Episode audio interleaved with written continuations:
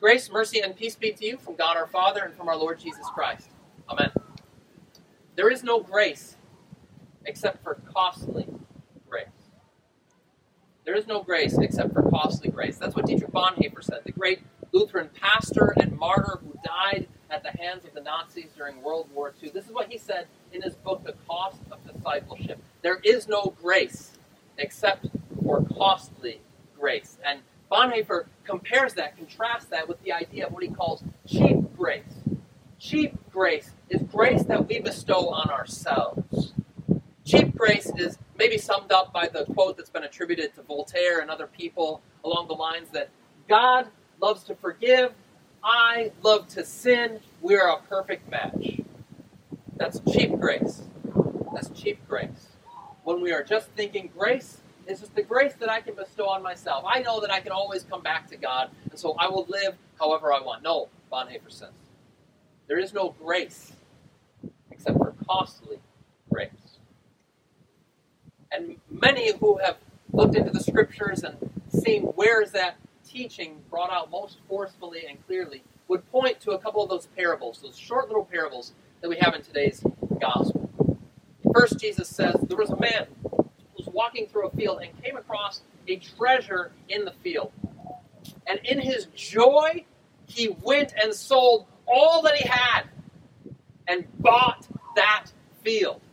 And again, Jesus says, the kingdom of heaven is like a merchant in search of fine pearls, and in, upon finding one of great value, goes and sells all that he has and buys that pearl. Gotta say, you ladies, gotta say to you, ladies, that sounds a little bit like an impulse buy. Am I right? I'm gonna sell all that I have and buy that field and purchase that pearl of great price. Impulse buy or not, many would point to these parables as teaching what Dietrich Bonhoeffer called that costly grace. But it does raise a question. It does raise a question for you and me, and the question is simple. Who actually does that? I mean, who among us does that, goes and sells all that they have in order to purchase what? Heaven, eternal life. It does remind me of one man who was given the opportunity point blank. And maybe you remember this story. So, once upon a time, there was a, a man who was a well to do guy, probably well respected in the community, young man. Maybe he was a merchant himself. But instead of in search, being in search of fine pearls, he was in search of some profound religious truths. See, he had looked through the Ten Commandments, and as he read the Ten Commandments, he read them like they had check boxes next to them. He said, Oh, you shall have no other gods. Check. Honor your father and mother. Check. You shall not murder. Check. And on and on it goes. Boom, boom, boom, boom, boom. He said, Check, check, check, check, check. What do I lack? He didn't know. But he had heard about this rabbi, Jesus, who had been teaching about the kingdom of God and eternal life. And so he came to Jesus. He said, Teacher, you know, what must I do to inherit eternal life? And Jesus says, You know the commandments. And he says, Yes, this is my point. I've kept all the commandments. So what do I still lack? You remember what Jesus says to him? Go and do what? Sell all that you have, give it to the poor, and come follow me. And so the man goes and sells all he has, and like that merchant, claims that pearl of great price, right? No. He went away sorrowful because he had great possessions. Here was a man who was given the opportunity, point blank, to go and to sell all he has in order to inherit eternal life, and he turns it down. See, who actually does this? And maybe we could even push it a little bit further because it's not just a question of who does it, but is it even possible to be done? I'm a little bit uncomfortable with the idea that you or I could purchase a place in the kingdom of heaven. Like maybe you've been to those churches in New England, those old fashioned churches, the big ones, where they would have not just pews, but they would have like box seats, like they have at baseball games. Hey, baseball's back. Woo! You know what I'm talking about? And people could actually purchase pews. We do this unofficially in the Lutheran Church now. You just give that dirty look when somebody's in your seat. Okay? You can't officially purchase it. Although that, Mark, that might be a good idea to raise funds for endowment, but we'll talk about that later. But this is the impression that you could get. Can I purchase a place in the kingdom of heaven the way that somebody could purchase box seats? I can get season tickets with eternal life? I don't think any of us want to say that either, right? And so we have to come back to this understanding of these parables, this conventional understanding, well, that these parables teach the costly grace in which you or I sell all that we have, sacrifice all that we got in order to claim heaven. Is that really what it's teaching? I think there's a couple of, of unquestioned assumptions that you and I need to question about that interpretation. First of all, Jesus says, a certain man, certain man. And we generally interpret that as, well, this is kind of the any man. This is any individual Christian. And then he says, you know, he sells all that he has. We would say, well, that means that he, he sacrifices everything in a metaphorical sense. He doesn't actually sell all he has. Okay, it's not a transaction, but, you know, he sacrifices a lot. And then the treasure, we would say, is, again, heaven, eternal life, something like that. Three things need to be said in response to that interpretation. First of all, anytime Jesus has a parable where there is one of these things, where there's a certain man, and it's just this guy, and he's doing things, sometimes strange things. Anytime that happens in a parable of Jesus, that person stands for the Lord himself without exception. Every single time you've just got that single guy doing something, that is symbolic of the Lord. And secondly, when we look at this, selling all that we have, all that he has, in order to, to claim that treasure, out of joy doing that. This is not something that you and I do. This is not a parable about how we buy our place in the kingdom of heaven. What is this about? This is a parable a gospel parable of what Christ Jesus has done for you and me. You guys sang it just a moment ago. Lord of glory, you have what? Bought us with your lifeblood as the price. Indeed, Hebrews 12 said that our Lord Jesus Christ, for the joy that was set before him, endured the cross, scorning the shame. Jesus is that man who makes that impulse buy. He is the one who sells everything, who lays down his life, who sheds his very blood to claim his treasure. So, thirdly, treasure? It's not heaven, it's not eternal life. What's that treasure? Or who's that treasure? Friends, it's you. See? You are that treasure that our Lord, in a fit of seeming insanity, sells all that he has in order to claim for himself. It was right there in Deuteronomy when God said, You, my people, are my treasured possession. This has been true from time eternal, but only through the sacrifice of our Lord Jesus laying down everything in order to make you and me his own, do we see what it really means? Do you see the value that you have?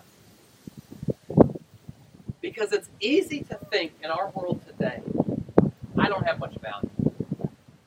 So often your worth is dependent upon what you're able to contribute, how well you're able to perform. And so for the person who's in the, the prime of their life, who has a successful career, who is ticking off all of those boxes, like that well to do young man, that person we say, well, that person has value. But what about the person who's retired? What about the person who's disabled? What about the, the stay at home mom? What about the countless people in our society that are put over to the margins and said, You don't matter? That your value is dependent strictly upon your performance. You ever felt like you're somebody who comes out on the losing end of that wager? Friends, hear me now. You are that pearl of great price. You are that treasure hidden in the field for which Jesus sold all that he had in order to claim you as his own. I want to share with you one of my very favorite pieces, works of art. And if you want to look at the front of your worship folder, I realize some of you are using it also as a shade. So you don't have to if you don't want to. Except I brought it along with me as well. I have this hanging hanging up in my bedroom at home. Don't tell my wife. I took it off the wall and brought it here. Uh, and I thought I'd bring it along because we couldn't print it out in color for all of you, and I wanted you to, to see the full thing. So this is a, a painting by an artist named Daniel Bonnell, an contemporary American artist, uh, and it's entitled "The Pearl of Great Price." And I want to use this for just a moment to help us meditate on this good news that Jesus conveys in the parable. So a few things. First of all, those colors. See, to me, those rich, evocative hues of red and orange can't help but bring to my mind the blood splashed across the canvas, calling to mind the cost of the sacrifice that Jesus made for you and me. Not with gold or silver, Martin Luther says, but with his own innocent blood. So the artist uses those colors to bring that to mind. Then, secondly, you might notice he's got his, his shovel there, right? Because he's been out digging in the field. But this is quite obvious. The shovel has the shape of a what? Of a cross. And not only that, that cross has been digging out a, a pile of dirt that looks suspiciously like a big old stone. and the shadow that it leaves is like a shadow of an empty tomb. That it's through his death and his resurrection that this impulse buyer, our wacky Savior, our Lord Jesus, claims you and me. But here's the, the last thing I want to draw your attention to, and my favorite part of this painting, the reason that I, I purchased this print, put it up on the room so I can look at it every single day. I want you to notice the man. And I want you to notice how he's cradling that pearl. Can you see it? It's so small. That little pearl. He's cradling it like a, a father holding his newborn son. Like a grandfather doting on his first grandson. Kneeling there for joy. Do you realize this is how our Lord looks like when he thinks of you each and every day? Doting on you like a father with his firstborn son. One last thought. I don't I don't want to poo-poo the idea that as Christians, as believers, we do sacrifice, okay? That's true. The cost of discipleship is real. We do sacrifice for the sake of, of Christ and his kingdom. But our sacrifices flow out of his sacrifice, see? And it's not for the forgiveness of sins, it's because we already have the forgiveness of sins. It says, Paul says in Romans 12, therefore, in view of God's mer- mercies, offer up your lives as living sacrifices. See, it's in response to the mercies of God. But Dietrich Bonhoeffer, who wrote those words about costly grace, as he got to the end of his life, his all too short life, he died at the age of, of 39 at the hands of the Gestapo. He recognized toward the end of his life that some people were misunderstanding his idea of costly grace. And they were looking at it like that foolish young man and thinking, okay, what do we have to do in order to purchase our place in the?